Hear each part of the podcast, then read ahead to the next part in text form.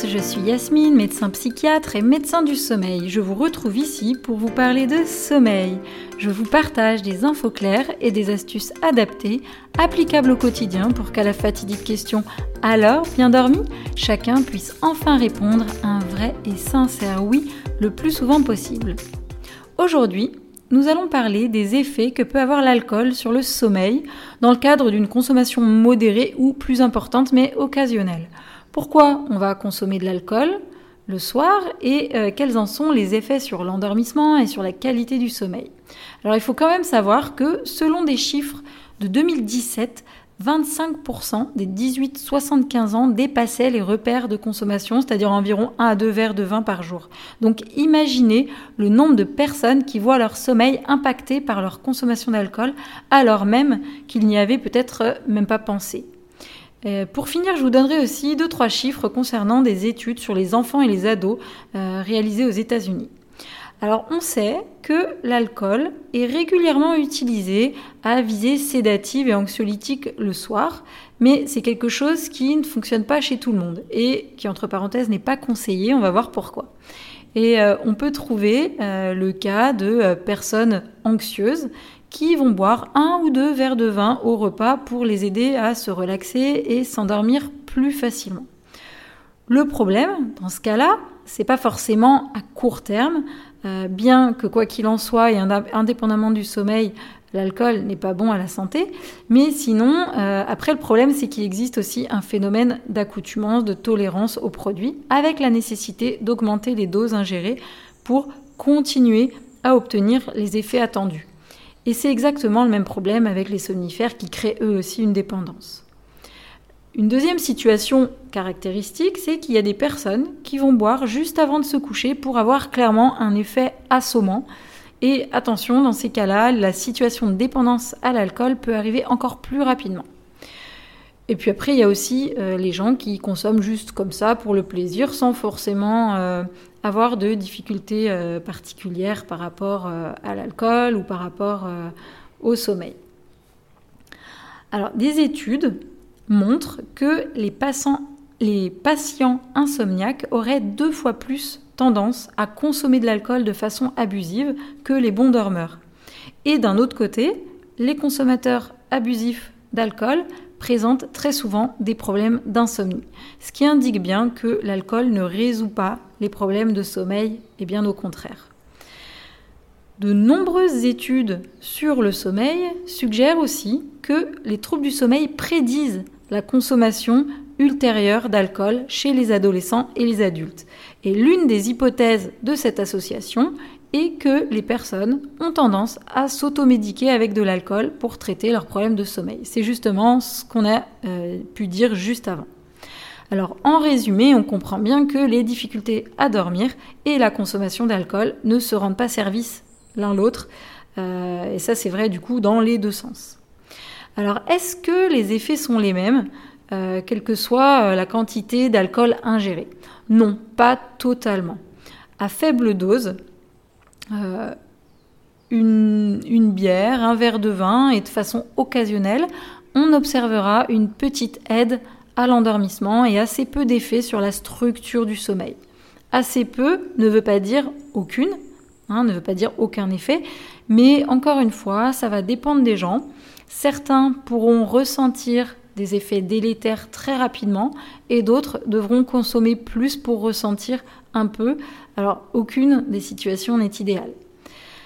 Par contre, à dose un peu plus importante, on va observer des modifications dans l'architecture du sommeil. Alors, à l'heure des connaissances actuelles qui sont en constante évolution, voilà ce qu'on peut dire. Premièrement, des études ont montré que l'alcool entraîne une augmentation du sommeil lent profond en début de nuit. Mais attention, c'est un piège puisque oui, c'est bien d'avoir plus de sommeil lent profond, mais celui-là, dans le contexte de consommation d'alcool, aurait des caractéristiques particulières. Et là, j'ouvre la parenthèse, on observe une augmentation de l'activité alpha qui se produit en même temps que l'augmentation de l'activité delta. Je ferme la parenthèse. Donc, ce qui rend ce sommeil lent profond moins récupérateur qu'habituellement. Deuxièmement, la consommation d'alcool entraînerait une répartition différente du sommeil paradoxal, le sommeil des rêves, avec un morcellement accru et par conséquent plus de rêves, plus de cauchemars et plus d'agitation, surtout en deuxième partie de nuit. Donc, quand on boit le soir, on a généralement pas de souci pour s'endormir, ce sera même peut-être plus facile. La première partie de nuit, ensuite, ne posera généralement pas de problème au niveau du ressenti, mais le sommeil profond sera moins réparateur. Et la seconde partie de nuit sera généralement assez pénible avec des réveils, peut-être des cauchemars et une certaine agitation. Et tous ces effets seront euh, dose dépendants. Enfin, le réveil le lendemain matin, chose importante, est généralement moins frais. On est un peu moins dans le flot, comme on pourrait dire. Alors ça peut aller de la simple sensation de fatigue avec des difficultés à sortir du lit, jusqu'à la réelle gueule de bois, et en passant par tout un tas d'états, dont la bouche pâteuse ou alors des maux de tête.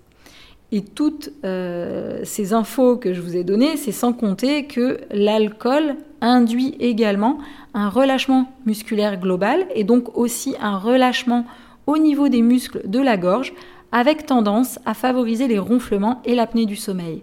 Or, on a vu dans l'épisode 9 du podcast les conséquences de l'apnée du sommeil sur la santé. Alors, est-ce que vous avez déjà entendu parler du mouvement Dry January? Voilà mon accent anglais. C'est le fait de ne pas boire du tout d'alcool pendant le mois de janvier, histoire de se détoxifier un peu après les fêtes.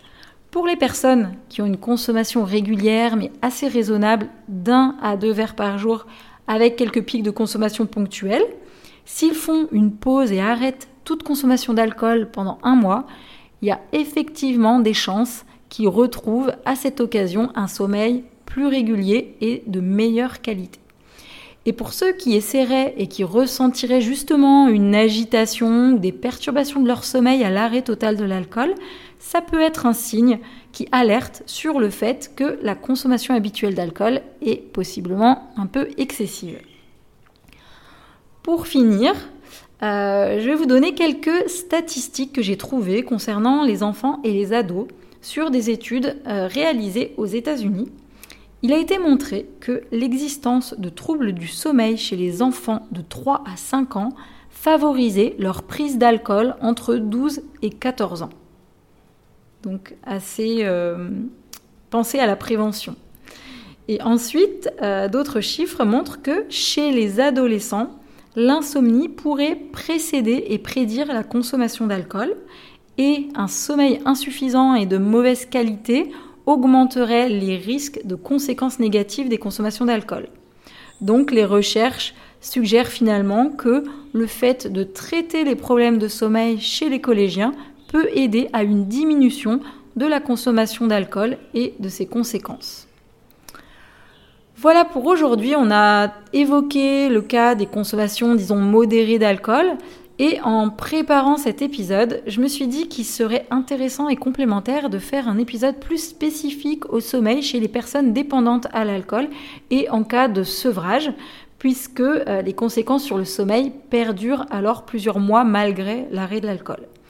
Et aujourd'hui, l'alcool tue quand même 41 000 personnes par an en France, selon une étude de Santé publique France publiée en janvier 2020. Heureusement que toutes les personnes dépendantes à l'alcool à un moment donné n'en meurent pas, mais donc c'est quelque chose qui est quand même assez fréquent et important, donc je vous réserve ça, euh, cet épisode, pour plus tard. J'espère qu'aujourd'hui l'épisode vous a intéressé. Si vous pensez que ça peut intéresser du monde autour de vous, parlez-en et n'hésitez pas à noter le podcast sur Apple Podcast et mettre un petit commentaire. Pour me retrouver et me poser toutes vos questions, rendez-vous sur le compte Instagram Yasmine Dogdodo. Merci pour votre écoute et à très bientôt